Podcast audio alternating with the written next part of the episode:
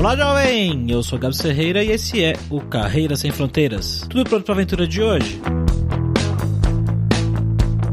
A gente vai conversar com um cara que mora no Sudão, mas já morou em vários países diferentes. Ele trabalha para a ONU e faz um trabalho muito nobre e talvez um tanto quanto perigoso. Acho que esse é um dos episódios que trouxe algumas histórias um pouco tristes e que fazem a gente perceber o quanto a gente é privilegiado. Eu acho que pelo menos uma vez na vida você já imaginou como deve ser ir para África para trabalhar ajudando países onde o nível da pobreza pobreza e da fome são extremamente altos. Então isso é um pouco do que rolou na conversa com o Saviano. Vamos lá então ver o que, que ele tem de legal para contar pra gente.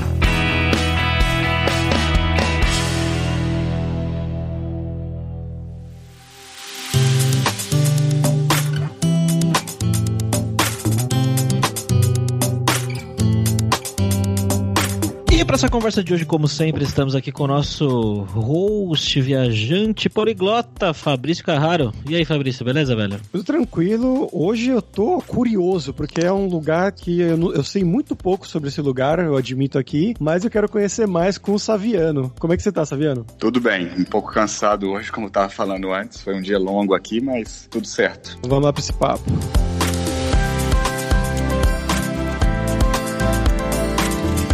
Galera, como sempre, só o nosso jabazinho inicial aqui que o podcast Carreira Sem Fronteiras é oferecido pela Alura Língua, cursos online de idiomas, que eu, Fabrício Carraro, ajudei a desenvolver com métodos que eu utilizei e utilizo para aprender idiomas como francês, italiano, russo, polonês, grego, alemão e assim por diante. E lembre-se que o ouvinte do Carreira Sem Fronteiras tem 10% de desconto em todos os planos, para você estudar todos os níveis de inglês e espanhol com a gente pelo mesmo valor. Então vai lá em aluralingua.com.br barra promoção barra carreira e comece a estudar com a gente hoje mesmo.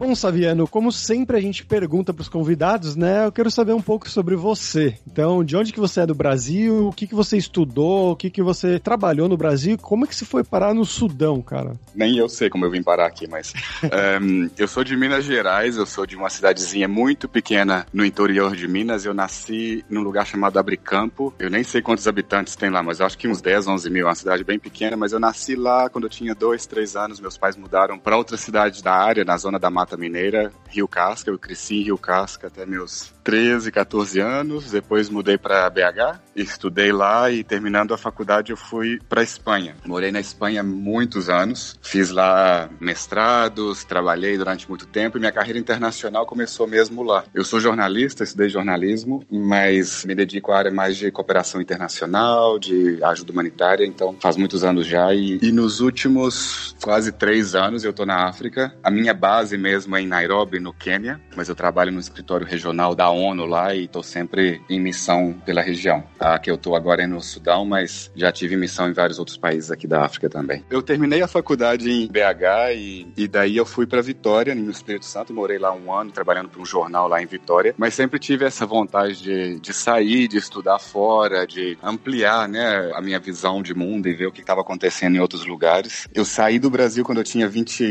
22, quase 23 anos, com a ideia de estar um ano fora, de fazer um mestrado na Espanha e voltar. E uma coisa foi levando a outra, até hoje eu tô fora, nunca mais voltei. Então, meu primeiro lugar foi em Valência, onde eu fiz meus dois mestrados. Minha base sempre foi lá durante todos esses anos, desde que eu saí do Brasil, mas sempre com períodos curtos ou missões fora da Espanha também. Eu comecei meu trabalho numa, numa ONG internacional, que uma, uma confederação chamada Oxfam. Não é tão conhecida no Brasil agora, mas tem uma Oxfam Brasil também. Então, eu comecei meu trabalho trabalho nessa área mais de cooperação, de desenvolvimento, de ajuda humanitária com a Oxfam, onde eu trabalhei por uns quase nove anos. Então, lá eles me mandavam para vários lugares. Eu trabalhei para América Latina durante um bom tempo, no escritório regional para América Latina, baseado em Madrid, depois que eu saí de Valência, mas tive temporadas de três meses, quatro meses, por exemplo, em países como na República Dominicana, Guatemala, Peru, Bolívia, temporadas mais curtas no México, El Salvador, Nicarágua. Então já tive temporadas curtas em todos esses países. Morei na Inglaterra durante uns seis meses em Londres, morei em Oxford uns quatro meses também trabalhando para Oxfam Internacional lá. E daí de lá foi quando eu vim para a África. Comecei meu trabalho com a Somália, foi a minha primeira missão aqui. Trabalhei uns sete, oito meses com as Nações Unidas. Eu trabalho para o Escritório de Assuntos Humanitários das Nações Unidas, então minha primeira missão foi Somália durante esse tempo. E depois de lá eu fiquei uma temporada de quase quatro meses em Moçambique no ano passado. Não sei se vocês lembram que teve um ciclone. Como é que fala isso em português? Tem hora que eu esqueço algumas palavras. É,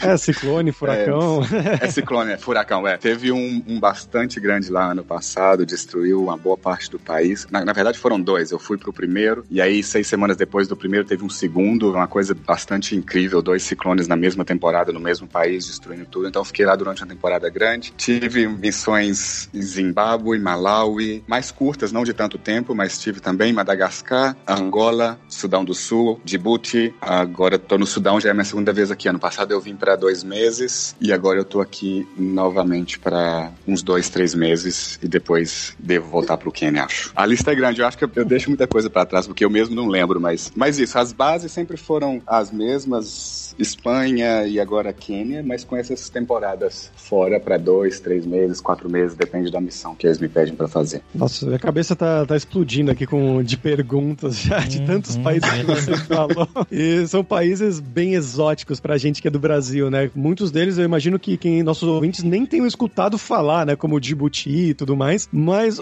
o que, que consiste o seu trabalho, basicamente, nessas missões? O que, que você faz nessas missões para a ONU? Então, na, agora no meu trabalho na ONU, eu sou chefe de comunicação para o escritório regional de assuntos humanitários da ONU aqui na região leste e sul da África. Então eu cubro 25 países na região. É um trabalho bastante importante porque, como todo mundo sabe, tem muitos países na África que ainda estão sofrendo com uma situação humanitária bastante complicada, seja pelos conflitos que temos aqui em vários países, seja pelos desastres causados pelo clima, furacões, como eu falei da, no Somália, mais secas também em vários lugares, temporadas temporadas de chuva que causam enchentes por todos os lados, depois nos próximos meses é uma seca terrível. Então, o nível de vulnerabilidade aqui na África é bastante grande por causa desses eventos e também pelo nível alto de pobreza que tem aqui, né? Então, o nosso escritório, o escritório que eu trabalho para a ONU, faz a coordenação de toda a resposta humanitária que a gente tem, não só na África, claro, mas em, em, em vários países. E a gente coordena todas as organizações humanitárias, sejam elas agências das Nações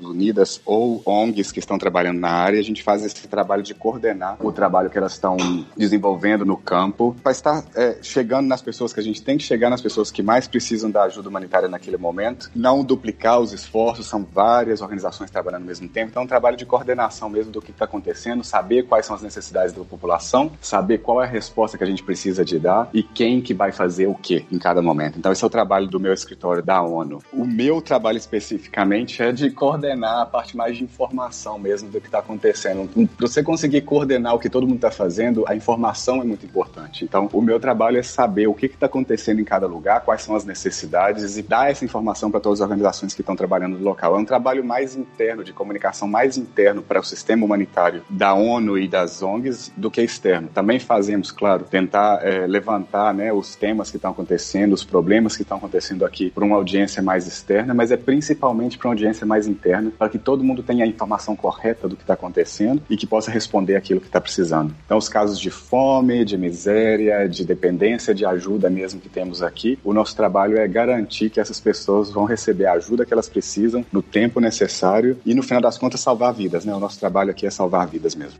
Cara, muito legal. Imagino que deva ser um trabalho, dizer assim, bem puxado, né? Você está falando aí que você tá voz de cansado, né? Você falou que seu dia é cheio. Cara, que cidade você tá aí no Sudão? Como chama cidade que você fica? Eu tô na capital. Se eu te falar a verdade, eu não sei como se fala em português o nome da capital. É Khartoum, Khartoum é. em árabe. Eu não sei se em português a gente fala assim também. Eu acho que é Khartoum. Eu já ouvi o nome sendo é falado como Khartoum. É. é, então, é, deve ser Khartoum. Eu tô em Khartoum, é a capital do Sudão. E como você disse, não é um trabalho fácil, porque o que a gente vê, o que eu presencio, as pessoas que eu converso todos os dias, muitas vezes são as pessoas das organizações que estão fazendo a resposta humanitária, mas muitas vezes o meu trabalho também é ir no terreno e ver o que está acontecendo. Então você presencia coisas que eu acho que muita gente não tem vontade de ver de perto, né? A pobreza, a miséria, as pessoas que estão realmente passando fome. Eu acho que a gente não tem essa realidade no Brasil mais, tanto como a gente, essa realidade tão crua como a gente vê aqui. Não é um trabalho fácil, mas ao mesmo tempo é muito gratificante saber que a gente está fazendo, ainda que seja um pouquinho que seja, para contribuir que essas pessoas que estão realmente em situação desesperada, precisando de comida mesmo, não é as coisas mais básicas, a coisa mais básica que o ser humano precisa para sobreviver, que é água e comida, muitas delas não têm acesso a isso todo dia e o nosso trabalho é garantir que elas tenham. Então, quando você chega numa situação e vê que essas pessoas, muitas vezes gente que eu trabalhei, que eu conversei com elas, estavam há dois dias, três dias sem comer, ou tem que me contar que tem uma criança pequena que só pode comer uma vez no dia e que chora várias vezes porque não tinha nada para comer. Então, ver isso todo dia, minha voz começa a embargar, não é fácil. Mas o trabalho é isso, é tentar conseguir que eles não sejam esquecidos e que a gente, como humanidade, faça algo para que isso solucione. O nosso trabalho é muito de assistência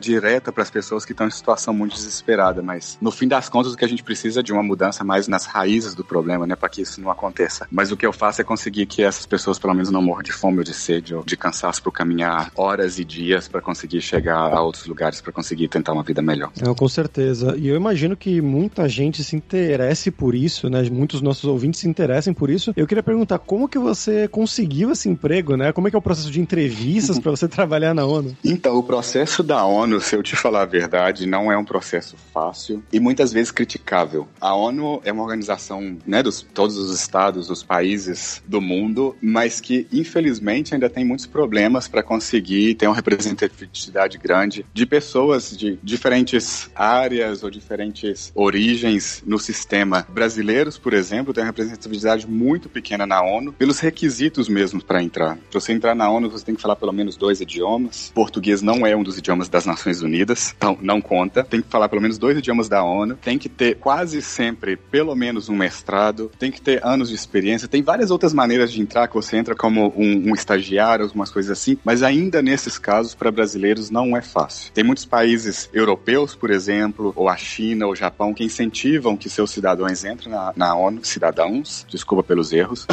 pois eu falo que as pessoas têm que falar muito idioma e eu não falo nem português direito. é...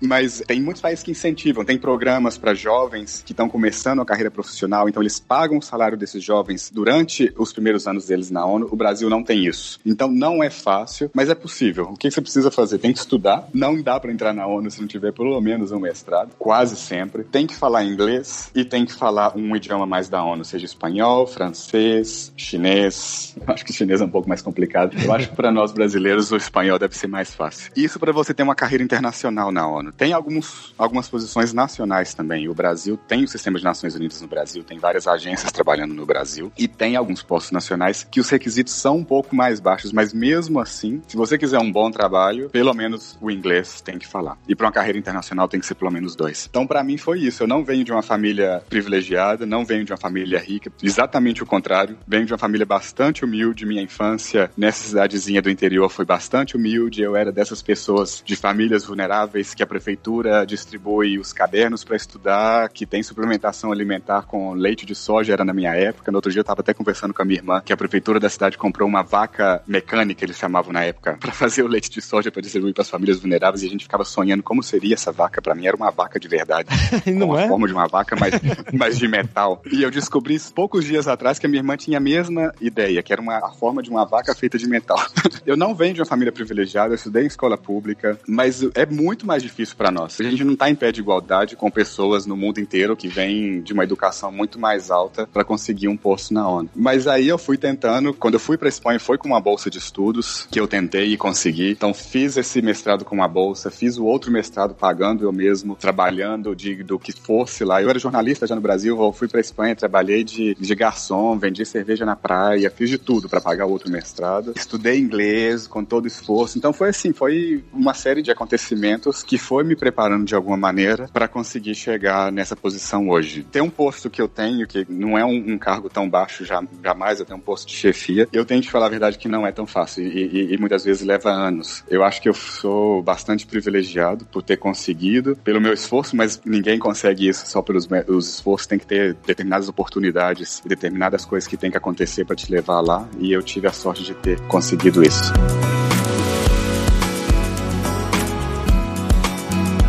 E cara, como é viver aí no Sudão? Você falou que você tá aí há quanto tempo? Eu cheguei agora, eu tava no Quênia nos últimos meses, a pandemia da Covid ainda tá bloqueando a gente, até a resposta humanitária para as pessoas que estão morrendo de fome tá sendo bloqueada, tá sendo bastante complicado para nós. Eu vim para cá agora tem exatamente duas semanas, eu tô terminando minha quarentena hoje. Por fim eu vou poder sair, tô quase morrendo de vontade de sair, não aguento mais ficar preso.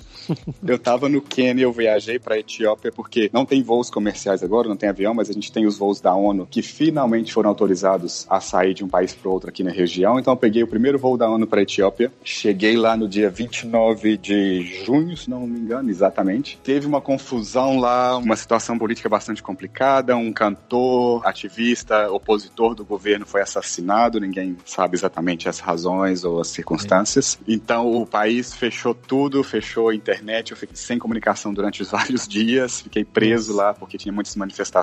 A ONU teve que cancelar os voos porque Khartoum também fechou o aeroporto. A gente comemorou poucos dias atrás um ano da marcha de um milhão da revolução aqui no Sudão, que tirou o ditador de mais de 30 anos do poder. Então eu fiquei preso lá, porque aqui em Khartoum não deixava a gente voar. Na Etiópia estava tudo fechado. Fiquei lá uns dias, fechado num quarto, sem poder sair, sem poder comunicar com ninguém. Finalmente, depois de quase uma semana, cheguei aqui no Sudão e já tem duas semanas que eu tô aqui nessa quarentena acabando. Já é a terceira vez que eu venho pro Sudão. Eu vim ano passado por dois meses, depois eu vim para uma missão curta de duas semanas e agora vim de novo. A vida aqui no Sudão, eu acho que.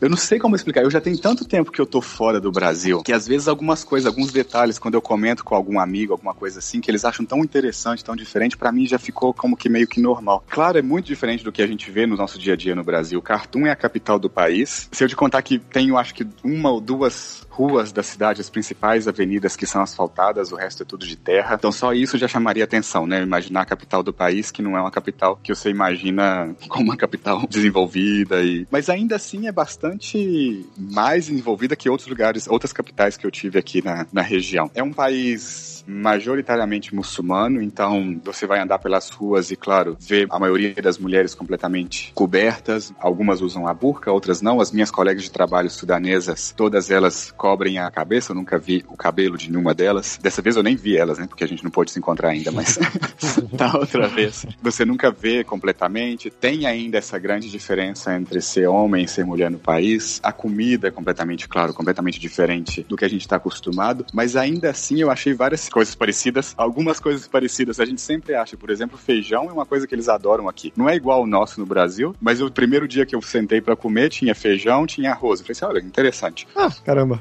É algo, yeah, não é uma comida de todos os dias. O que eles comem mais aqui é baseado no grão de bico. O falafel é uma, todos os dias. O ano passado, quando eu tava aqui, eu adorei nos primeiros dias, depois eu não aguentava comer mais falafel. Eu gosto, eu adoro, mas todo dia, pelo amor de Deus. Sim, claro. eu viajei por várias zonas mais remotas aqui do país da última vez que eu vim. Tem algumas comunidades que são mais tradicionais, mais fechadas, que você chega. Eu, por exemplo, sou homem, então eu não posso conversar com muitas mulheres dessas comunidades, porque os homens não autorizam. Você tem que pedir autorização para os homens, tem que ter uma outra mulher comigo. Então tem várias diferenças culturais que talvez a gente não está acostumado.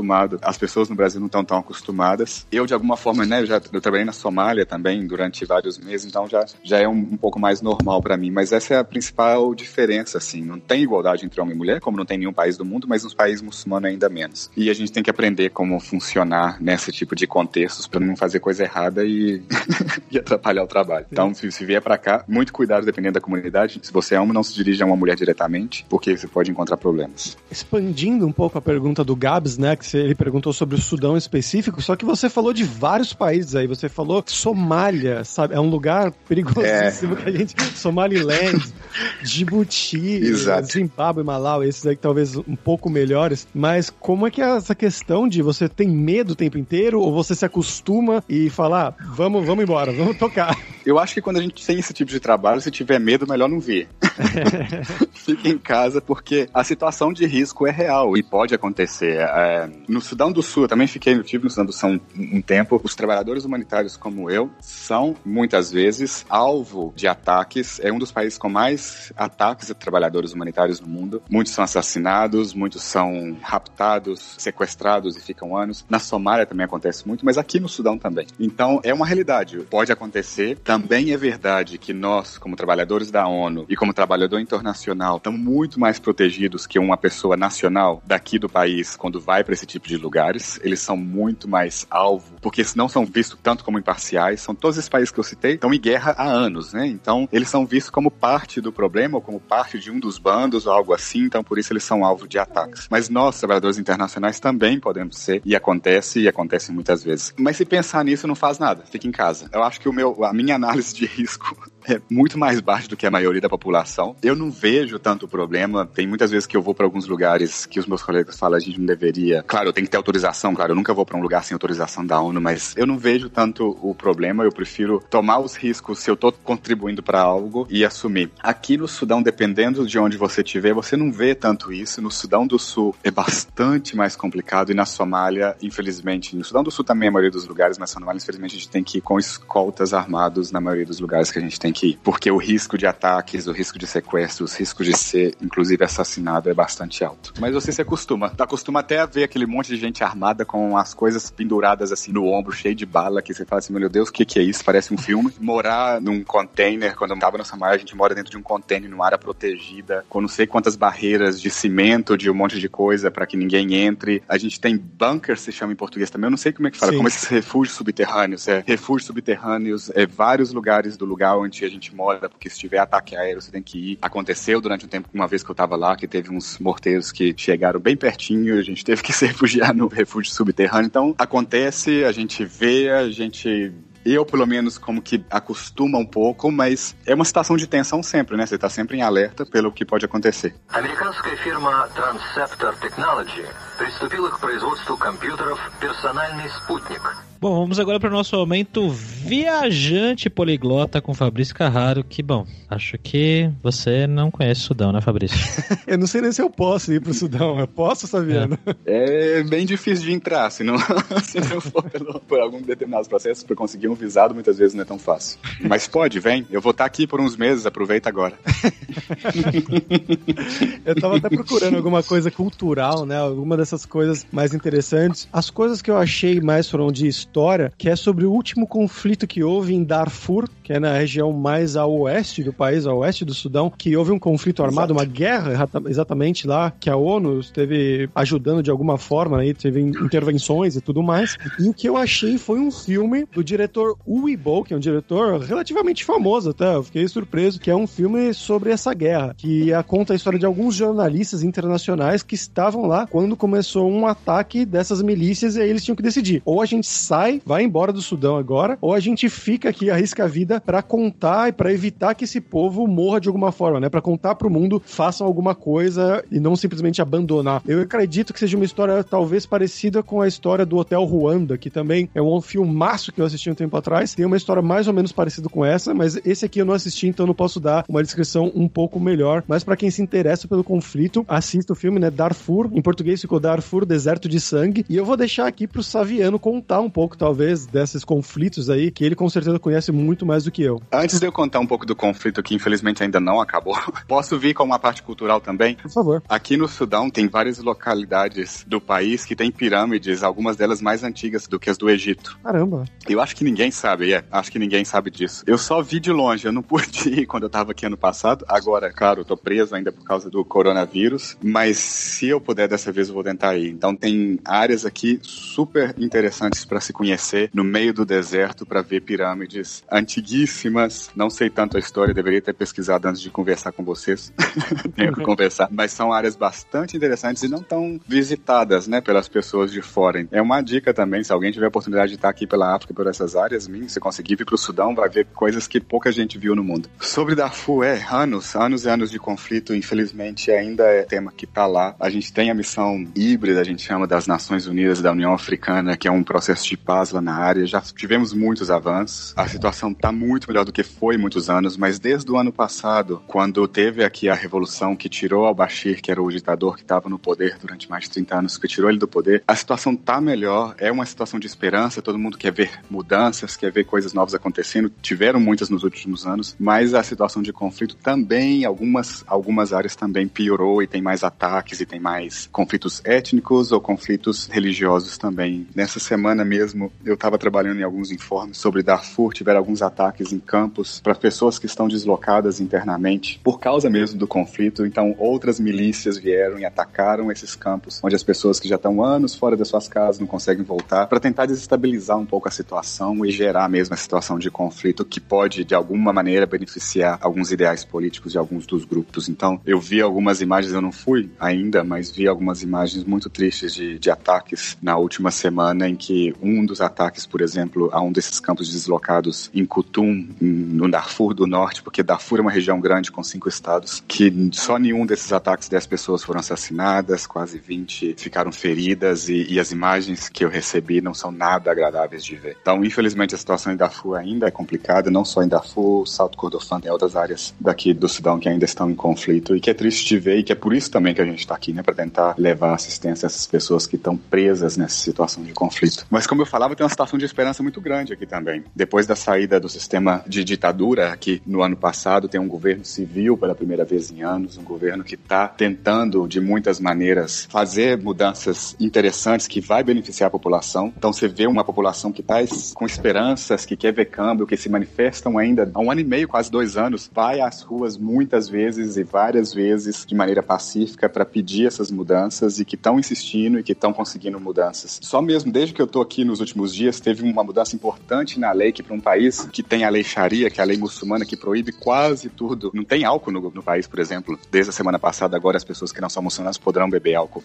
Mas a parte que eu queria uhum. contar mais é das mulheres. Desde a semana passada, eu não sei se muita gente no Brasil sabe que muitos desses países as mulheres, as meninas quando elas são ainda crianças, elas têm o clítoris cortado, uma tradição bastante triste. E aqui no Sudão, desde poucos dias, desde faz poucos dias, essa prática foi proibida. É uma prática bastante perigosa, muitas mulheres morrem por causa disso, porque quando elas são crianças, elas têm o clítoris ou parte dos lábios da vagina cortados, têm dores terríveis para ter relações sexuais quando elas casam, que elas têm, são obrigadas a casar. Se elas não são cortadas, muitas vezes elas não conseguem, então é uma vergonha para a família. Quando tem a primeira criança, muitas vezes elas morrem no parto. Então é uma prática bastante perigosa. A maioria das mulheres, em alguns países daqui da região, na Somália, por exemplo, 95% delas foram cortadas. Aqui no Sudão é bastante próximo também esse número. Inclusive no Quênia, que não é um país completamente muçulmano, tem essa prática. Aqui no Sudão, desde a semana passada, essa prática está proibida. Eu estava aqui para presenciar, mesmo preso na minha quarentena, essa mudança tão importante. Como eu estava aqui ano passado também, quando o governo civil assumiu o poder depois de todas as manifestações que tirou o ditador. Então, ver esses câmbios acontecendo, ver isso de perto, dá um sentido de esperança e, de, e ajuda a fazer o nosso trabalho. Só comentar uma coisa, quer dizer que ditadura não é legal, então é que tem gente pedindo ditadura aqui. Achei que fosse bom.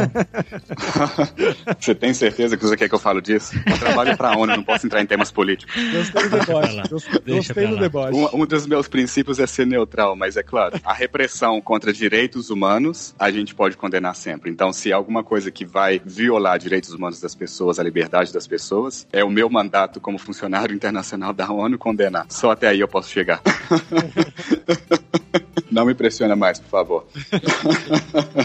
A outra parte que mudou aqui na última semana, que talvez no Brasil eles não vão gostar de eu falar isso também, mas um país muçulmano com a lei Sharia, homossexualidade é penalizada com a pena de morte. Desde a semana passada aqui também, ou de alguns dias atrás, não lembro exatamente o dia, eles tiraram da lei a pena de morte para relações entre duas pessoas do mesmo sexo. É um passo pequeno ainda, porque ainda é penalizado. Cinco anos de prisão pela primeira vez que você é pego, e pode ser prisão perpétua se acontecer uma segunda ou terceira vez, mas antes era pena de morte ou ser assotado em público para pagar pelos seus pecados. Então agora já não é, não tem pelo menos a pena de morte, você não vai levar chicotada em público. Já é um passo importante também, porque isso é uma grande violação de direitos humanos. É o começo.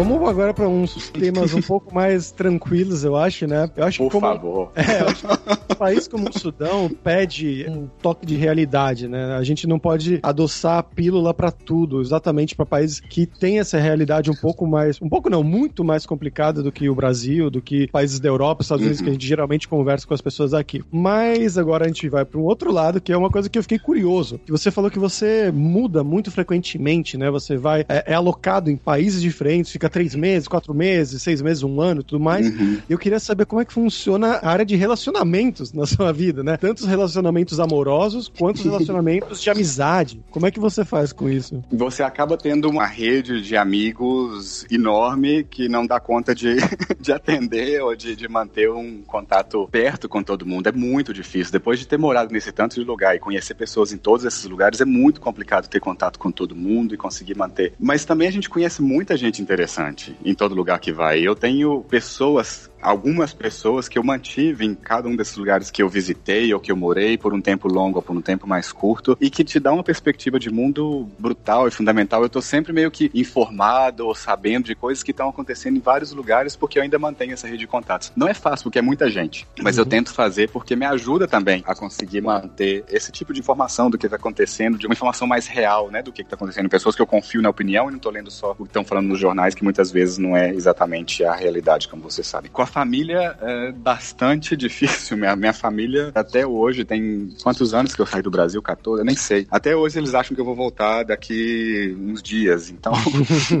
eles reclamam, eles sentem muita falta. Eu tento ir pelo menos uma vez por ano. Teve alguma vez que eu fui por ano, mas estando em lugares tão remotos, muitas vezes não é fácil. Não é fácil, Fabrício Gabriel. Tem vezes que eu penso, meu, os meus pais estão ficando mais velhos. Meu pai já tem 75 anos, tem uh, os seus problemas de idade também. Tem hora que eu penso assim, assim, gente, mas como é que eu vou fazer se alguma coisa acontecer? Eu tô tão longe, não dá nem para chegar lá se acontecer alguma coisa. Então tem sempre essa ideia, né, atrás de que se acontecer alguma coisa, o que que eu faço? Então você tenta compensar de outras maneiras, tenta estar presente de outras maneiras. Eu tento manter um contato próximo, muitas vezes não consigo. Minha mãe às vezes me escreve, agora os dois, depois de muito tempo, tem o WhatsApp, que ajuda muito. Eles me escrevem, você sumiu, você desapareceu, pelo menos fala oi pra eu saber que você tá vivo. e aí é quando eu noto que eu tô desaparecido. Mas pelo menos quando eu vou, eu tento tento aproveitar o máximo o tempo que a gente tá junto, eu tento viajar com eles. Ano passado eu fui pro Natal, acho que foi a primeira vez que eu passei Natal com eles desde que eu mudei do Brasil. Então a gente viajou junto, eu arranjei uma viagem para a família inteira, levei meus irmãos também comigo, a gente foi para Fortaleza e para Jericoacoara, passamos vários dias juntos. Então você tenta aproveitar esses momentos que tem junto e tirar o máximo disso. Relacionamentos amorosos é um desastre. Ninguém aguenta.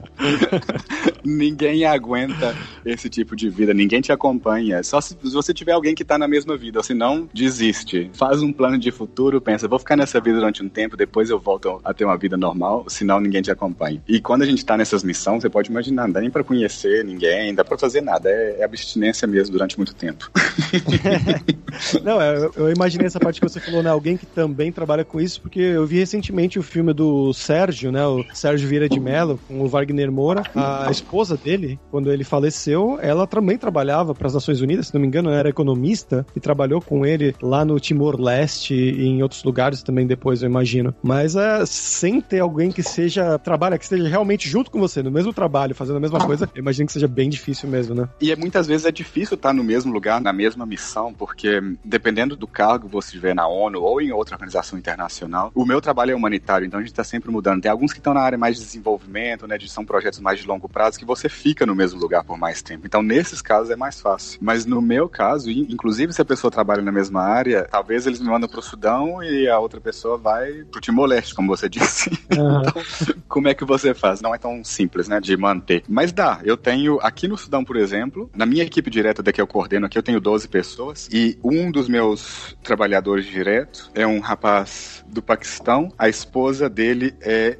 eu esqueci. A gente tem tantas nacionalidades que a gente acaba misturando, mas eu acho que ela é da Filipina, se eu não tô errado. E os dois estão juntos aqui no Sudão, já tem um tempo já. Então, algumas vezes acontece. Dá pra você morar com a esposa, o marido, na mesma localidade, inclusive no Sudão, por um tempo. E eu vi isso aqui. Mas é complicado, não é tão fácil assim, não. O meu plano é, daqui uns anos, é voltar para um dos meus países, Espanha ou Brasil, e, e aí eu vou pensar em ter alguma coisa mais, mais séria. Por enquanto é esperar, colocar outras prioridades. Cara, agora vamos falar sobre dinheiro. Geralmente nesse momento aqui a gente costuma perguntar para as pessoas como que é a relação do custo de vida dado que elas ganham, mas você tem um, é um caso um pouco diferente porque você ficou muito tempo fora em, em vários lugares diferentes e pela natureza do seu trabalho, eu não sei nem se dá tempo de gastar dinheiro. Como é que é essa relação? Ah, dá, a gente ganha? sempre arruma um jeito. Você tem um trabalho que é um trabalho, às vezes, pode ser até meio perigoso, então eu imagino que você deve ganhar um bom salário. A gente não quer saber quanto você ganha, obviamente, mas como que é essa relação do custo de vida e comparada com o salário que você ganha? Você paga pra morar ou não paga pra você morar? O que você tem que tirar do seu bolso? Conta Uhum. pra gente a questão da grana. Como você disse, o trabalho é realmente bem remunerado. Não posso reclamar, não posso me queixar. Vocês que pagam meus salários com seus impostos aí, então preste atenção nisso também.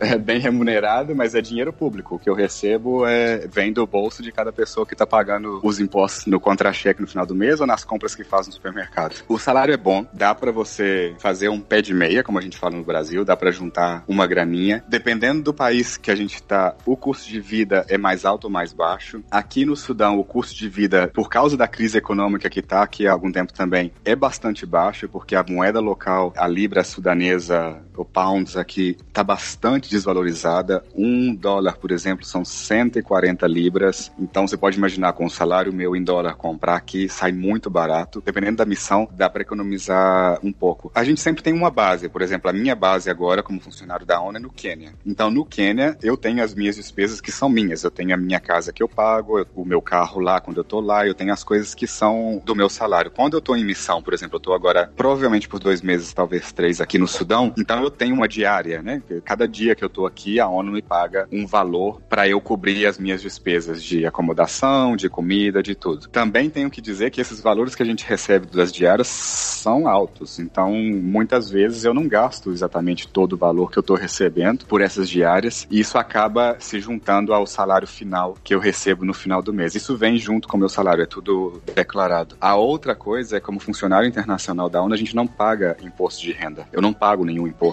Então, isso também complementa o nosso salário. Então, como a gente tem isenção total de impostos, inclusive os impostos de compra, quando você vai no supermercado, tem um valor, né, que está incluído na sua compra, que é o imposto ao governo. Eu não faço isso porque eu acho completamente injusto. Eu acho que a gente, todos nós temos que pagar impostos, porque senão a sociedade não funciona. Mas eu, por exemplo, na minha base, que é no Quênia, eu vou no supermercado, eu compro algo, eu pego a nota fiscal, eu junto todas essas notas fiscais no final do mês, eu posso reclamar esse imposto de volta. O governo está obrigado a me ressarcir desses impostos. Todas essas são vantagens que, como funcionário público internacional, a gente tem e que ajuda. O custo de vida no Quênia, eu tenho que te falar que não é baixo. O meu aluguel é caríssimo. Quando eu tô fora, eu fico, meu Deus, pra que, que eu tô pagando casa lá? Porque eu fico o tempo todo fora.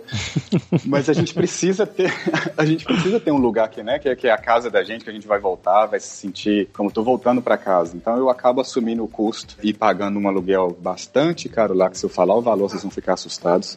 Mas A gente entrevistou um, Mas- um menino que trabalha no Quênia faz al- Sim. algumas semanas. Foi um dos últimos episódios. O menino do Quênia ele falou que realmente que é caríssimo lá, que é nível São Paulo ou É. até mais. Eu não sei comparar porque eu não tenho nem ideia do que que a gente paga em São Paulo. Mas também tem outras coisas. Pelo meu trabalho, tem que ter um certo nível de risco, né? Como pessoa que pode ser alvo de determinadas coisas. Então, a ONU tenta proteger contra isso. Então, eu não posso morar em qualquer lugar da cidade. Tem as áreas que eu sou autorizado a morar ou não. Na minha casa, eu tenho que ter segurança, eu tenho que ter sistema de alarme, eu tenho que ter segurança privada. Tem várias coisas que não são uma opção, é obrigatório. Quando eu contrato esses serviços, a ONU paga uma parte disso, eu pago uma parte, tem todo um processo, né? Eles dão uns subsídios e tudo, mas de alguma maneira isso aumenta o custo de vida. Eu não posso, por exemplo, escolher o lugar que eu moro. Totalmente condicionado, tem, claro, determinadas umas opções, mas eu não posso escolher livremente morar numa área, por exemplo, marginal, o que seria uma favela, por exemplo, do Quênia. Primeiro porque eu tô colocando minha- eu mesmo em risco, né?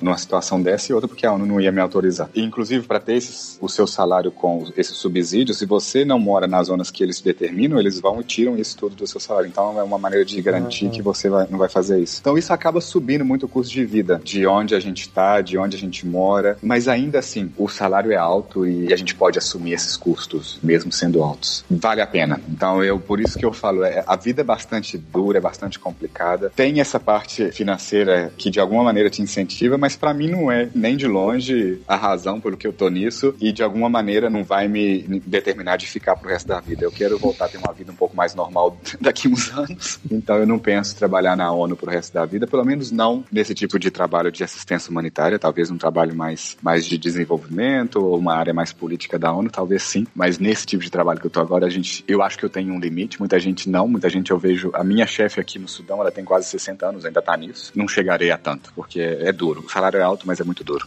Okay, Houston, we've had a problem here. Uh, Houston, we've had a problem. Bom, Saviano, agora é hora do perrengue, que a gente geralmente pede pros convidados contarem histórias engraçadas, gafes, micos. Você contou uma história dos, dos morteiros lá que não foi muito engraçada, mas foi um perrengue. Você lembra de alguma que você pode contar pra gente? Não, é do morteiro não, mas teve uma, uma que foi mais engraçada, porque eu tava na Somália também, eu tava na Somália, no lugar protegido que a gente mora lá, que eu morava lá, dentro da área do aeroporto da capital, Mogadishu. Não sei se em português é assim também, mas tá na área do aeroporto, área protegida, como comentei. É um container mesmo, esses containers de navios, a gente mora dentro desse, tem um por cada pessoa. Em cima do container tinha como um terraço, aí tava lá sentado, conversando com uma amiga, as luzes todas apagadas, não tinha nenhum sinal de nada, de repente um barulho enorme, uma coisa que parecia que tava caindo uma bomba, não, é, tava, era uma bomba atômica, destruindo tudo. Era novo ainda na Somália, já saio correndo, vamos pro bunker, vamos nos proteger, desesperada, achando que a gente tava sendo atacado.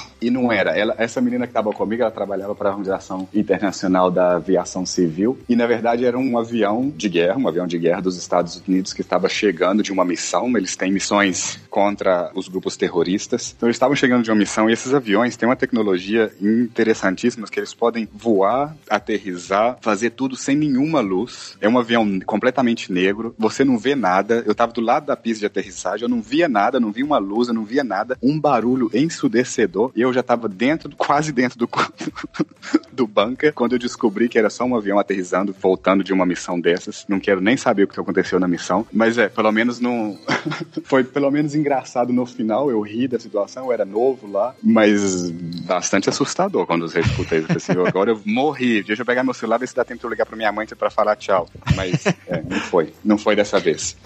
Aí o pessoal do lado olhando, ah, olha o novato ali, ó, se escondendo no. E é, foi mais ou menos assim. Mas eu E um vi desses- gente correndo com os copos na mão, com as coisas assim. Falei assim, eu não fui o único, não, tá? Vocês também estavam com medo. E um desses perrengues mais tensos aí, cara, eu tenho curiosidade. Teve mais algum que você passou? Eu não posso falar muitas coisas disso, infelizmente. Teve alguma situação mais de segurança, mas nunca cheguei a ter uma situação que eu pensei que a minha vida estava em risco, não. Mas teve algumas situações que eu falei, meu Deus do céu, o que, que eu faço aqui agora? Mas nunca senti que eu não ia sair dessa, não. Mas tem a- os treinamentos que a gente faz, os treinamentos de guerra, que algumas vezes que é pior do que a realidade. Eles simulam um sequestro, você não tá esperando, você tá meio sentado lá numa sala de aula, de repente alguém vem te sequestra, te coloca um capuz na cabeça, atira no que tá do lado. É de mentira, mas você escuta os tiros como se fosse de verdade, todo mundo morreu, você fica meio que perdido. Isso é de verdade ou não é? Então a gente passa por todos esses treinamentos pra saber lidar mesmo se acontecer um caso real. Eu passei por vários desses, de alguma maneira a gente está treinado para lidar com a situação. Se eu for sequestrado, eu deveria saber como reacionar para evitar, pelo menos, que aconteça o pior. Mas, inclusive, o treinamento, muitas vezes, você fala: Meu Deus, o que, que eu tô fazendo aqui? Deixa eu ir embora para minha cidadezinha do interior lá do Brasil.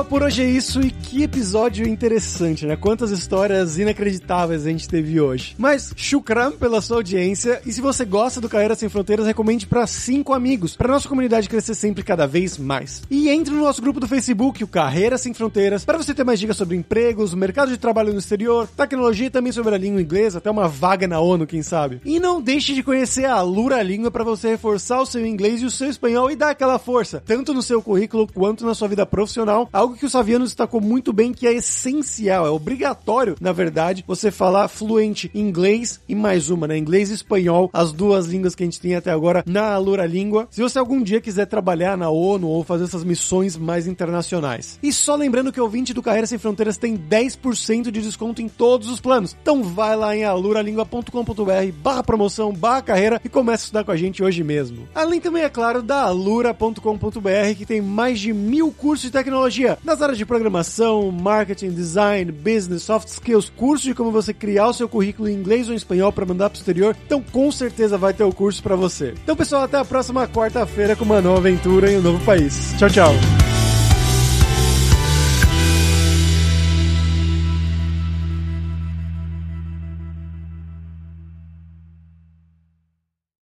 Este podcast foi editado por Radiofobia, podcast e multimídia.